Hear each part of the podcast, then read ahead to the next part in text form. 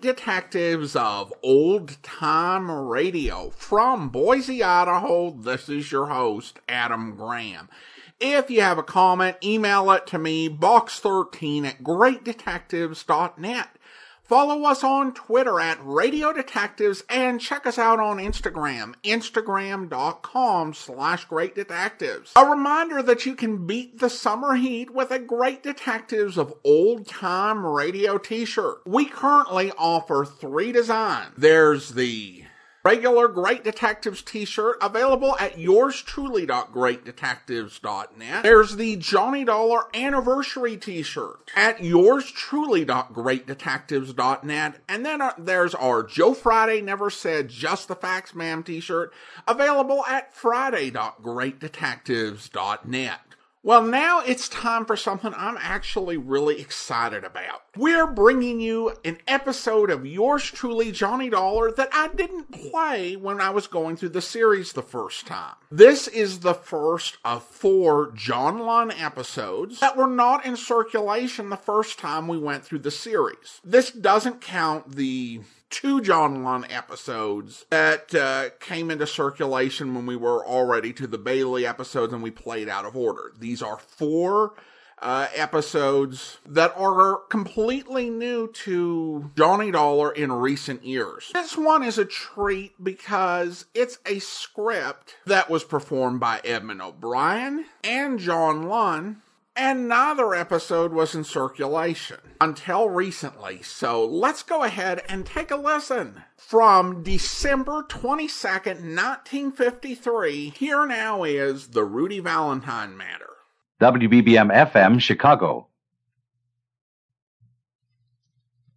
Wrigley's Spearmint Chewing Gum, the refreshing, delicious treat that gives you chewing enjoyment, presents for your listening enjoyment John Lund as Johnny Dollar. Is this the insurance investigator? That's right. I'm Rudy Valentine. Maybe you don't remember me.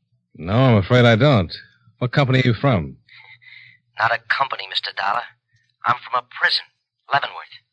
I think you have the wrong number. No, I haven't. Don't hang up. You helped send me to that prison, Mr. Dollar. What? You and that rotten lawyer that sold me out. My brother who paid him and my wife. Now, wait a minute. When is all this supposed to have happened? New York City, 1940. Remember? I told you I was innocent then, but nobody listened. I did my time, and now I'm out. And I'm going to settle things for all of you. You'll hear from me later. Hello? Hello? Huh. Rudy Valentine.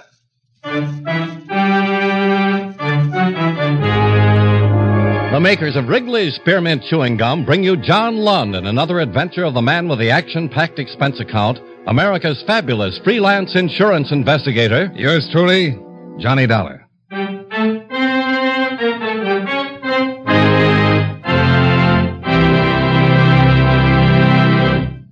Friends, the makers of Wrigley's Spearmint Gum present these weekly adventures of Johnny Dollar because they know that millions of you enjoy Johnny Dollar. That's true of Wrigley's Spearmint Chewing Gum, too. It's enjoyed by millions day in and day out. People find that chewing on a smooth, delicious piece of Wrigley's Spearmint Gum somehow makes time pass more pleasantly. Whether you're working, driving, shopping, or just taking things easy, that good tasty chewing gives you enjoyment and satisfaction. So always keep a package of Wrigley's Spearmint Chewing Gum handy. And whenever you want a refreshing, delicious treat, Chew a stick. You'll like it. You really will.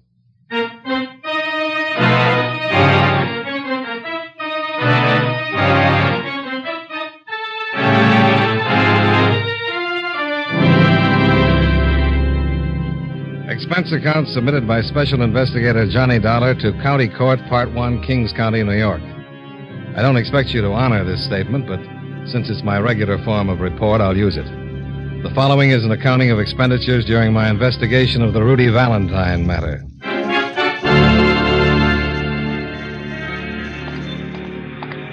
Later on the day of Rudy Valentine's phone call, I was crossing the street toward my Hartford apartment. Hey, watch it! Hey, you all right? You hurt? No. No, I'm all right. Oh, here. Let me help you. Yeah, I thought I killed you. Oh, these holidays are dynamite. It's not safe to be on the streets with this bunch of drunks. Drunks? Yeah, it could have been an accident, couldn't it? It could have been accidental, but somehow I didn't think so. Expense account item one $3.45. Transportation to New York and police headquarters, where I contacted Sergeant Foss, Criminal Records Office. Valentine, Rudolph, or Rodolfo. Is that all you got? Well, I don't remember any initial. Trial was a long time ago 14 years. Oh, I guess we can find a file on him. Over here. Thanks. What kind of threat did he make? Oh, a general one, something about settling things. And yesterday, on the way home from my office, a car almost picked me off. No kidding. Get a license number? I was on my face in the gutter. No kidding. I don't blame you for looking into it then. I've seen the work of some of these stir happy mugs. Valentine, you are to VEL. This ought to catch him. Uh, you said the rap was robbery, first degree? Yeah, I don't even remember the victim's name. It was a delicatessen in Valentine's neighborhood. Make, what makes him so hot on you, then? Well, I guess the strongest evidence against him was the identification by the store owner. I brought that about. And then I found part of the stolen money and the gun in Valentine's room. Uh, Valentine, Rudolph M., possession of burglary tools, vagrancy. No, no. It's the wrong year anyway, isn't it? Uh, oh, here we are. Valentine, Rudolph R. Theft, automobile, 1939. First degree robbery and assault with dangerous weapon, 1940. That's it. Ah, nice boy. 17 years old, convicted November 3, 1940. Remanded to Auburn November 5. What court sentenced him? Oh, um, county, part one. Uh huh. Let me take his home address down, too. Huh? Okay, thanks, Sergeant. I won't take any more of your time. I'll go see what I can get at the Hall of Records.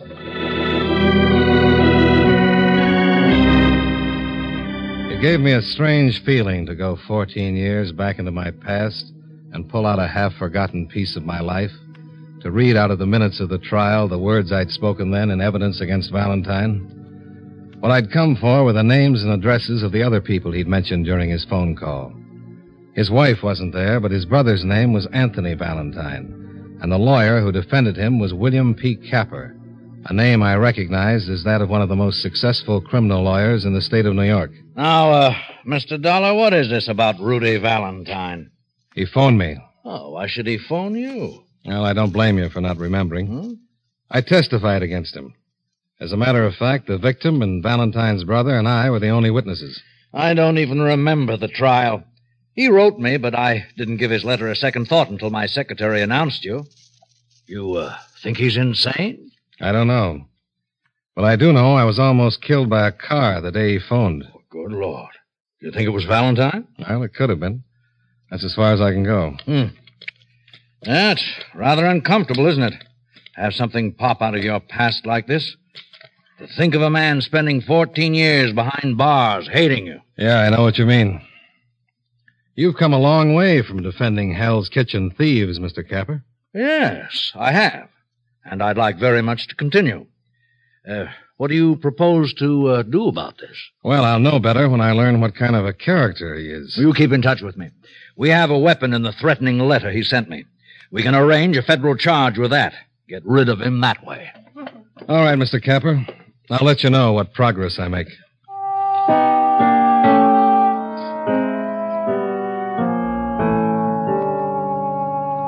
I registered at a hotel and that afternoon wired the prison at Leavenworth, Kansas, for any help they could give me in looking for Rudy Valentine. The answer came the next morning.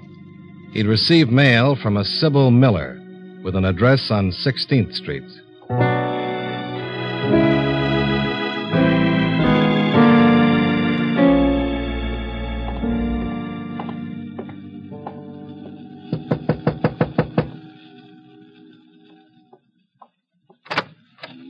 How do you do? My name is Dollar. Johnny Dollar. What do you want here? I'm looking for Rudy. He's not here, and I'm busy. I can't talk. Now, wait a minute. Get out of here. Haven't you done enough to him? Don't you want to help him? Help him? How? Try to keep him from getting into trouble again? Let me come in, Sybil. Talk to you about it. All right, come on. How'd you know about me? I found out Rudy was getting mail from this address. Well, he isn't here. He hasn't been for a few days. I don't trust you. Why should you want to help him now after what you did to him? You wreck his life and then you want to help him? What kind of talk is that? He called me on the phone the other day and told me he was going to settle everything with everybody involved in that trial of his. What kind of talk is that? He didn't do that. I'm afraid he did. When? Three days ago, Monday. And now it's worse than that. A threatening phone call isn't a crime, but a threatening note sent through the mail is. He sent one to the lawyer, William Capper. He said he wouldn't. He promised me he'd forget. He said it over and over that, that it didn't make any difference now that he was out. Are you telling me the truth? I have no reason to tell you anything but the truth. Now let's save him from another trial if we can. Where can I find him? I don't know. Is that the truth? Yes, he left Monday. He said he was going to Buffalo. You haven't heard from him? No. I want to help him. A 17 year old kid going to prison for 14 years, everybody double crossing him, his own brother. And that. that thing he had for a wife, no wonder he's half crazy. How did you fit in, Sybil? Somebody had to stand by. Somebody had to be waiting. And now you want to keep him, don't you? Sure, I do. I'm staying at the Ambassador. Here's the phone number in my room. If you hear from him, find out where he is if you can and let me know. Maybe I can talk him out of this idea. Will you do that? I don't know.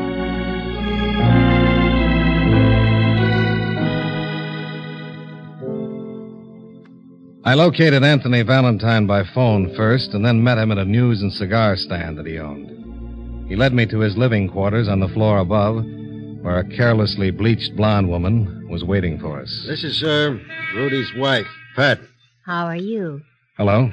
I told him about you on the way up. Tony called me right after he talked to you on the phone. I thought I'd better come over and find out what it's all about. That's what I told him. I'm surprised Rudy hasn't been in touch with you two. Yeah, he's been after you and Mr. Capper already. I don't know whether it's a good sign or not, though. To be honest, I'm scared to death. Well, what reason would he have to hurt you? Why, he went so crazy. That's reason enough. I mean, he's a real mental. They even had him in the hospital for a while. Poor guy. Yelling the whole world was against him and stuff like that, you know. Even tried suicide. How do you intend to handle this? I ain't sure yet. I'm going to get Pat out of town for one thing. No use her being scared to death. But me, yeah, I don't know. I guess I'll just wait and see what happens.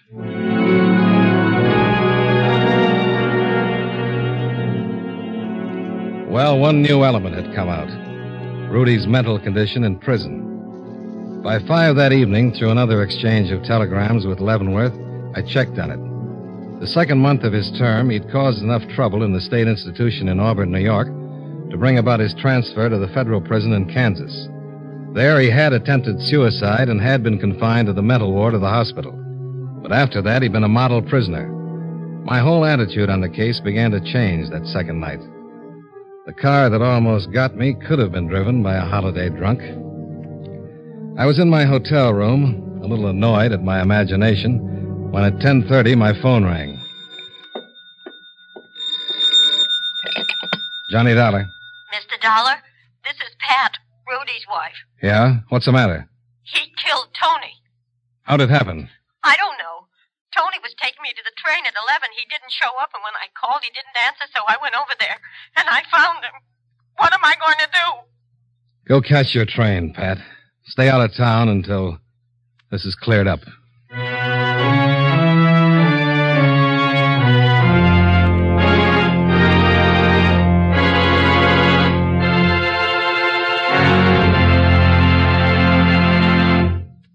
Friends, here's a suggestion that'll add to your family's fun and enjoyment on Christmas.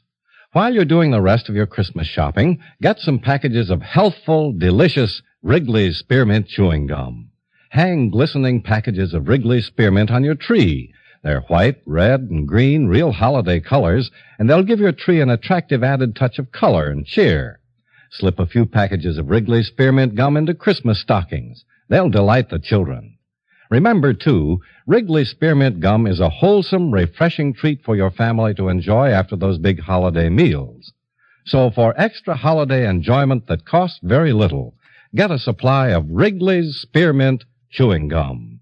Healthful, refreshing, delicious. And now, with our star, John Lund, we bring you the second act of Yours Truly, Johnny Dollar.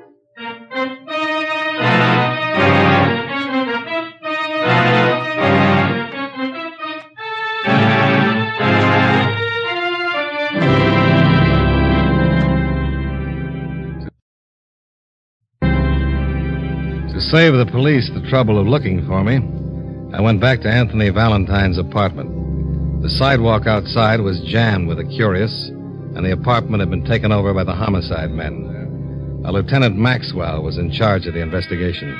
I had you on my list, Dollar. I was going to call you in. I thought I'd save you the trouble. Found one of your cards, your hotel and room number on it. And then there's that woman, his sister in law. We picked her up. How come you told her to leave town? Well, it was a spur of the moment thought. She called me about this. The finger's on her, too. I thought she'd be safer out of town. Uh, you ought to know better than to send witnesses away. She didn't even bother to report this. Somebody else did. We picked her up as she was leaving the premises. Well, I guess she's got a reason to be scared, Lieutenant. Uh, she gave me a story about a husband just out of prison, out of his head. Threatened to kill everybody he thinks framed him. That's it. Are you one of them? I seem to be. Now, what are you doing about it? Well, so far I've been looking for him, with the idea that I could talk him out of it. Now I'm not so sure I want to find him. I wouldn't. Didn't stop firing at his brother until his gun was empty. Mess. Yeah, I know. Well, do you want any more from me, Lieutenant? Mm, not since you come over on your own. I'll have to ask you to stay in New York to help identify this Rudy Valentine when we find him. That's one of the crazy things about it.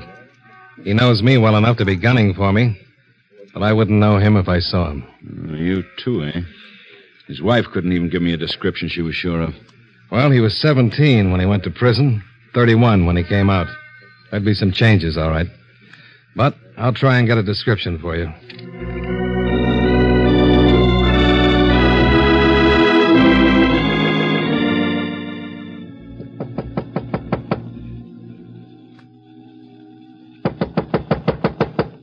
Who is it? It's Johnny Dollar, Sybil. I've got to talk to you.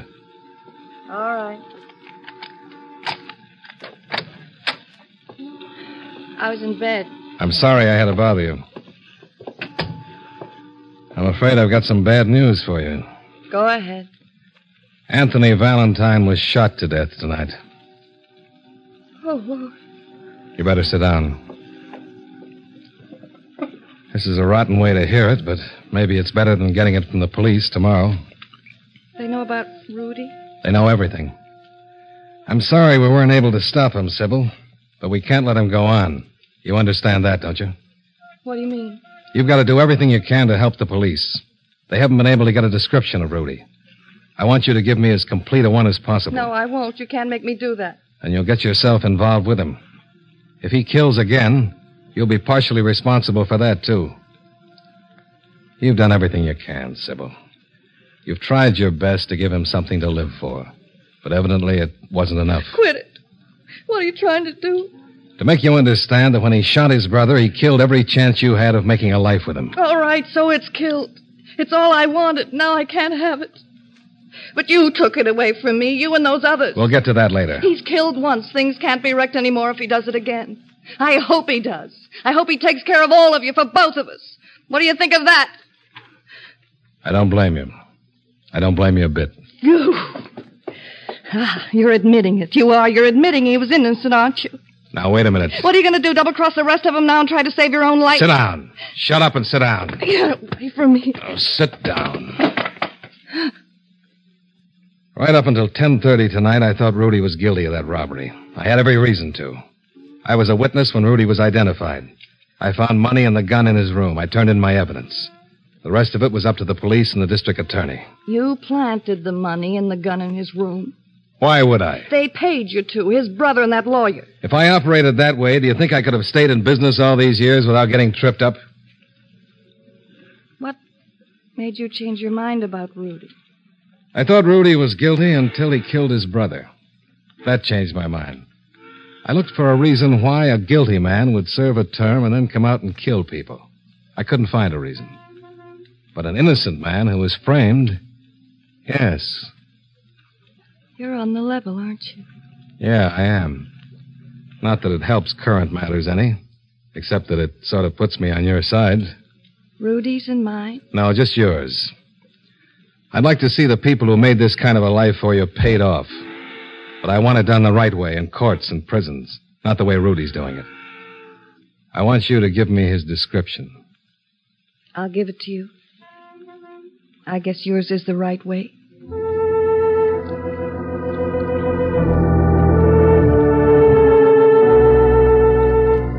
I turned in the description, saw a three state alarm sent out on Rudy Valentine, and got back to my hotel and into bed by about 1.30. I gave William Capper until 10 the next morning, and then phoned him in his office. Ah, I'm glad you called, Dollar. I, uh, I didn't know where to find you. I suppose you've heard what happened. Yeah, Rudy must have built up a good load of hate, huh? Well, at least the situation is crystallized now. He's committed murder, and the authorities will be after him. That makes your position easier, doesn't it? Well, I guess so, if they catch up with him in time. I'd get out of town until they do, if I were you. I got a case coming up Monday, but I'm asking for a delay. If I get it, I'm going to Florida. Have you told the police about your link with Rudy? Oh, I see no reason why I should. No, I guess not. And I don't want you to, Dollar, uh, uh, unless it's uh, absolutely necessary, of course. Why not? Uh, because I'm in no position to be involved in a cheap, sordid mess like that. That's right. You have come a long way, haven't you? Well, have a good time in Florida. By dinner time that night, I'd gotten no further. Neither had the police. But Rudy was more fortunate. He found me as I was unlocking the door to my room. Open the door so we can go inside. Is it worth it, Rudy? Come on. Go over there. I'll close it. You've done enough, Rudy. And you couldn't have done it more stupidly. Look, I didn't come here to kill you. Oh, what is the gun for? If I wasn't holding it, you'd be a fool if you didn't make a try for me. You've been in touch with Sybil, huh? Yeah. Yeah, she told me about you. About what you said to her. You were a little late, Rudy. Clearing you of that robbery isn't going to do you any good now. Maybe you're right. Look, I know I'm in a bad spot. And on account of the same people, but I didn't kill Tony. What kind of a pitch is this? It's straight. I didn't kill him. You threatened to, and he's found shot to death. Then you stand there holding a gun on me and say you didn't do it. What's the matter with you? Here. You can have the gun. Sybil says she trusts you. I guess the way things are, I got nothing to lose by trying it myself.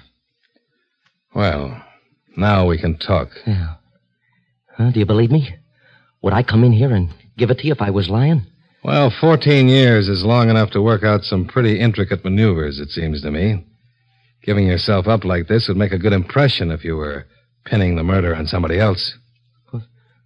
All I thought about in prison was killing them. I meant to. I meant to do it fast so I wouldn't go soft. But I. I did. I did go soft. Seeing Sybil again and thinking about what living outside could be. What did you do last night? I haven't got an alibi, if that's what you mean.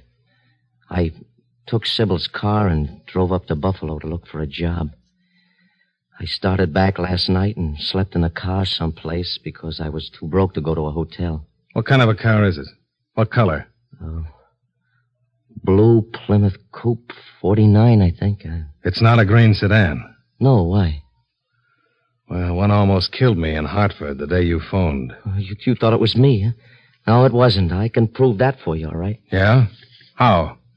By the people here where I looked for a job. I signed papers every day after I got back. Oh, that isn't much, but it helps. Now, I'm trying to believe you, Rudy. So give me everything you can. All right? Uh, where do you want me to start?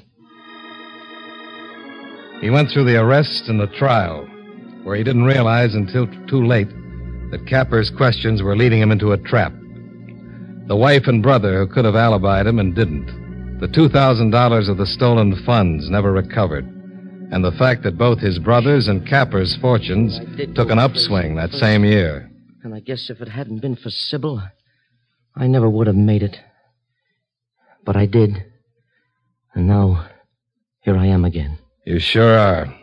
There's not a thing we can prove. I shouldn't try to do anything with it. And I won't. Except under one condition. What's that? That you give yourself up to the police. No. No, I'm not going to do that. Not after the last time, no. Then beat it. I can't do anything. But why would that help? Because your position is so hopeless. It's the only thing that'll make you look even vaguely innocent. It'll give me something to use, But- too. Do you know what you're asking me to do? To take a chance on another trial with everything against me? Prison again? This time the death cell? Well, it's a gamble, Rudy, but it's the only way I'll play. They'll get you sooner or later anyway. It's up to you. What? I'll do it. I'll do it. I, I don't know why, except I guess you're right. They'll get me sooner or later anyway.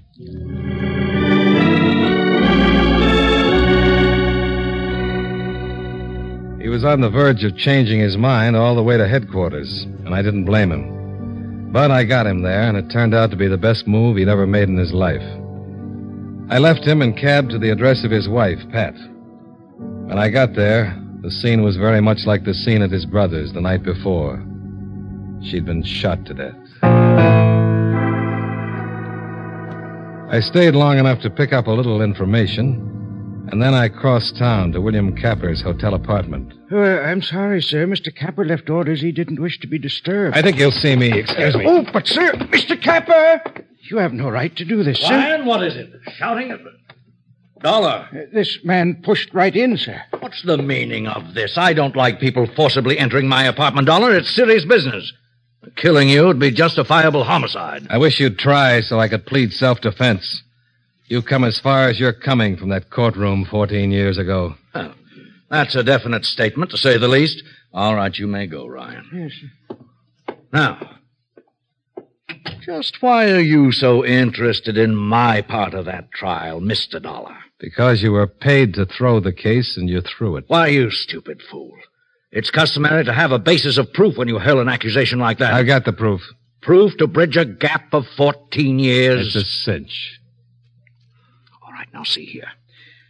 I'll assume that you uh, do have the proof, though I doubt it. But would you seriously consider bringing it to light to ruin my career for a mistake made years ago? You didn't seem to mind ruining the lives of two people. You were a cheap, money hungry ambulance chaser. I don't care how your income has climbed, you're still one. The courts will be better off without you. And believe me, they're going to lose you. Should be a way to settle this. How much do you want? I want a confession to murder. You aren't serious. Tony Valentine, the one who threw you a few dollars for your fine defense of his brother. Rudy killed him, and you know it. He'd be found guilty by any jury in the land. I don't think so. His wife was killed tonight. Why, why, no, I, I hadn't heard. It's no good, Capper. The shots were reported a little after eight. Rudy was with me at the time she was killed. So, who does that leave? I'm afraid it leaves you and it leaves me. My servant will testify to your forcible entry here, and an ex-convict is not acceptable as a witness. It's evident that you have been trying to protect your career. I've been waiting to hear something like that.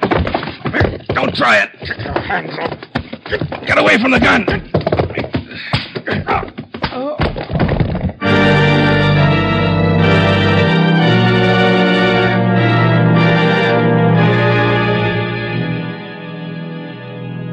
Expense account item two, same as item one, $3.45. Transportation back to Hartford. Expense account total, $6.90. Yours truly, Johnny Dollar.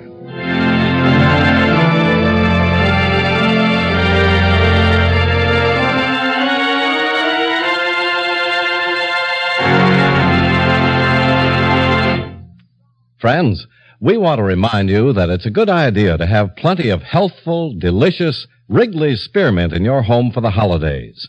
You can get it easily even if you're rushed for time. Hang some glistening packages of Wrigley's spearmint on your Christmas tree. They'll give your tree an extra touch of color and good cheer.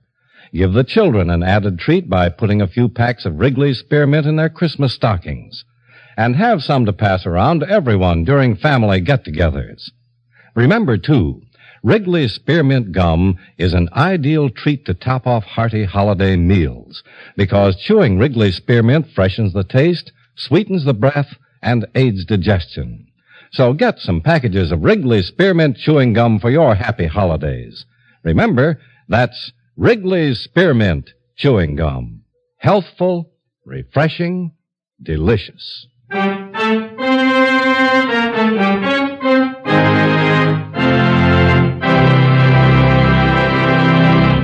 Yours truly, Johnny Dollar, brought to you by Wrigley's Spearmint Chewing Gum, stars John Lund in the title role and was written by Gil Dowd with music by Eddie Dunstedter. Featured in tonight's cast were Sidney Miller, Bill Johnstone, Jack Moyles, Jeanette Nolan, Joseph Kearns, Mary Jane Croft, and Clayton Post. Yours truly, Johnny Dollar, is produced and directed by Jaime Del Valle.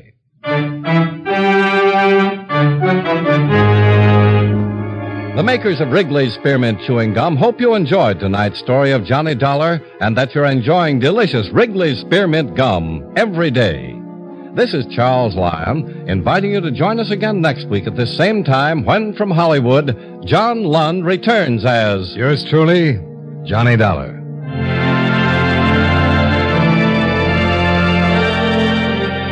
This is the CBS Radio Network. Tonight at 10.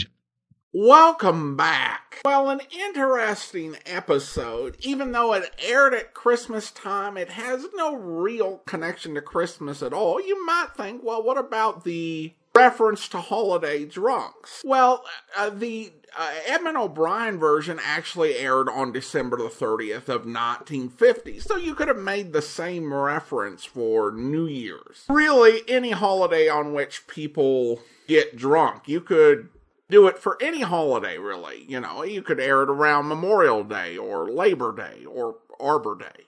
Okay, I guess there aren't as many Arbor Day trunks as one might think. Now, I did note a difference between the way the story played out and the way that John Abbott wrote about it in his book, The Who Is Johnny Dollar Matter. At the time that uh, book was written, uh, this episode was not in circulation when the second edition came out. And he had written his description of the missing episodes based on the script. So it's possible there was a change to the script.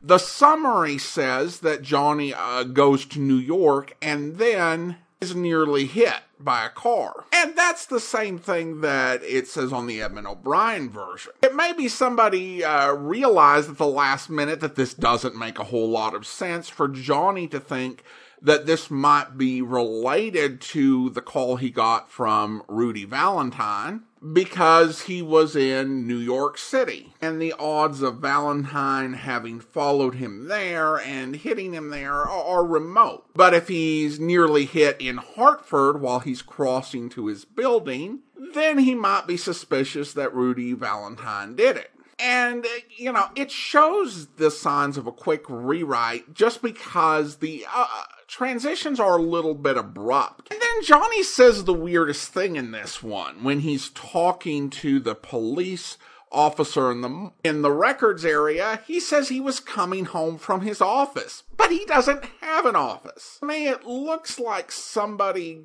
got a handle on this who didn't know all the details of Johnny Dollar and tried to fix the story and created some additional problems. The story does have kind of some classic hallmarks of the O'Brien era. I think the reasoning for Johnny concluding that uh, Valentine didn't do the original crime because he killed his brother you know, really does seem like the sort of logic that would be used in the O'Brien era. The problem with that is that Rudy didn't do it. So does that mean he now committed the original robbery? Can't just be not guilty of everything, I guess. And of course, as asked in the episode, there have been quite a few people who've come after Johnny after getting out of prison, but generally without the protestation of innocence. So perhaps not the best reasoning. Johnny's statement about threatening phone calls not being illegal, but threatening mail being being illegal was kind of jarring. That may very well have been the case in 1953. But I wouldn't take this as a license to go and make uh, harassing phone calls. I actually looked up a law, and I'm not a lawyer nor offering legal advice, but it uh, is a law that came into effect in 1995 that forbid harassing calls in interstate communications. And since Johnny was in Connecticut and Rudy was in uh, New York, that might be an issue. Although, again, as I'm not a lawyer, I'm kind of confused by the language. It looks like it might only apply if it was an obscene phone call. So, because Rudy kept his uh, implied death threats family friendly, it may not be an issue. At least not under federal law, although, you know, there are a lot of state and local laws. And besides that, it's just not something to do. So, in all seriousness, just don't do that. I was surprised by how well this turned out for Rudy, given that this was originally a story from the O'Brien era. And those were notorious for almost never turning out happily for anyone involved. So to have a case where, uh, Rudy Valentine listens to Johnny and surrenders, and it all turns out for the best for him, that makes it very unusual. One final note, uh, when uh, John Abbott was going through the scripts, he actually wrote down the concluding remark uh, from uh, Edmund O'Brien's uh, Johnny Dollar uh, version of this story. And he wrote, as I said at the outset, I do not expect the County Court Part 1 to honor this statement. It would be fair and equitable to work out payment for a witness. It looks like I um, uh, make that position again at the attorney's forthcoming murder trial. And for me, it'll be a waste of time. I know he is guilty. Yeah, that is something that Edmund O'Brien's version of Johnny Dollar would say. Well, we turn now to listener comments and feedback. And I made a blooper, a somewhat intentional blooper, uh, on an episode a couple weeks ago.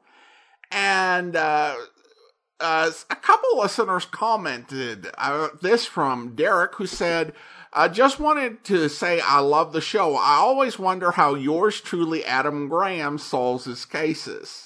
And then David uh, wrote over on YouTube uh, regard on the uh, comments for episode 3751 says desperately waiting for episode 3781 on YouTube so I can make a comment about the introduction. I'm listening to it as a podcast but can't comment on that platform. Change of a career and a time machine, Adam?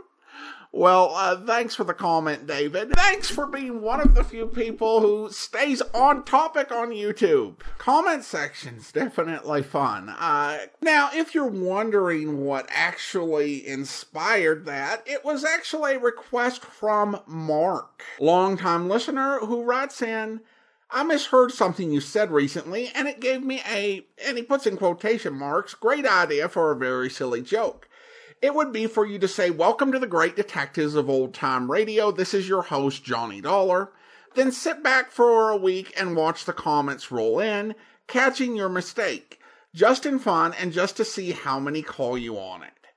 Uh, well, thanks so much, Mark. I added a, a, a, twist or two or a little bit of extra silliness to your suggestion. And the answer as to how many call me on it to one degree or another is two. But to be fair, I think I've got a very charitable audience. And some people may have caught it, but been like, you know, he's just a, probably a tired new daddy. So that may have messed with the experiment. Mark also notes that he had uh, crossed uh, through um, my state a few times in 1973 to uh, 74 on I 90 when he spent a postgraduate year in Bellingham, Washington. Yeah, I've been to Bellingham. I, I forget whether I stayed there as a kid. I don't think so, but I think we had a friend who lived there for a while. May have been one of my brothers. Uh, I was under 10 at the time, so don't have a very clear memory on that. But thanks so much for the comment, Mark, and for the suggestion. Now let's go ahead and thank our Patreon supporter of the day. Thank you to Tom, Patreon supporter since January 2021, currently supporting the program at the Seamus level of $4 or more per month. Again, thanks so much for your support, Tom. And that will do it for today. If you are enjoying this on YouTube, be sure to like the video, subscribe to the channel, and mark the notification bell. We'll be back next Friday with another episode of yours truly, Johnny Dollar. But coming up tomorrow, join us for Tales of the Texas Rangers, where... It's caused by botulism. What's that? It's the result of improper home canning. Stomach content showed the Farraguts had made their last meal on green beans, potatoes, and canned sausage meat. There's nothing in that to kill them. Yes, there is, Mr. Mack. The doc's right. Canning meat at home is tricky business, Sid. Should be done under steam pressure at high temperature. If it isn't, uh, bacteria forms, and it's plenty deadly. You sure that's what killed him, Doc? Bacteria was unmistakable, Sheriff. It was the sausage meat. Nothing else. I uh, guess we should be thankful in a way it's nice to know it wasn't murder. Dead. Just from sitting down to a meal. And they're all dead. Well, Jace, looks like I brought you down here for nothing. I don't know, Sheriff. Looks like we've got a real job on our hands, anyhow. What do you mean, Ranger? The sheriff and I have fine combed the house. There's nothing in there that's home canned and no equipment for home canning. Hey, that's right. All we did find was one canning jar on the kitchen drain board. Must have been washed out along with the dishes from the last meal aid. Are you sure of that? Wasn't even a steam boiler big enough for home canning. And a woman doesn't just put up one jar. She cans in batches, and the whole batch might be contaminated. Women do pass out samples of their home canning to neighbors and friends. That jar must have been a gift. Quite a gift. Like a stick of dynamite with a lighted fuse. Somebody around here must have a pantry full of poison, and they don't know it. You mean what happened to the Farraguts could happen to somebody else? It will happen to somebody else if we don't find out where that sausage meat came from, and fast. Sheriff, you better get all your deputies and a bunch of volunteers out here right away. We'll need them to make direct contact with anybody in the area who can't be reached by phone. We've got to warn anybody that may have given the Farraguts that sausage meat. I'll call them right away. Uh, ask the phone company to put on a staff and make calls to every listing. Right, Jace.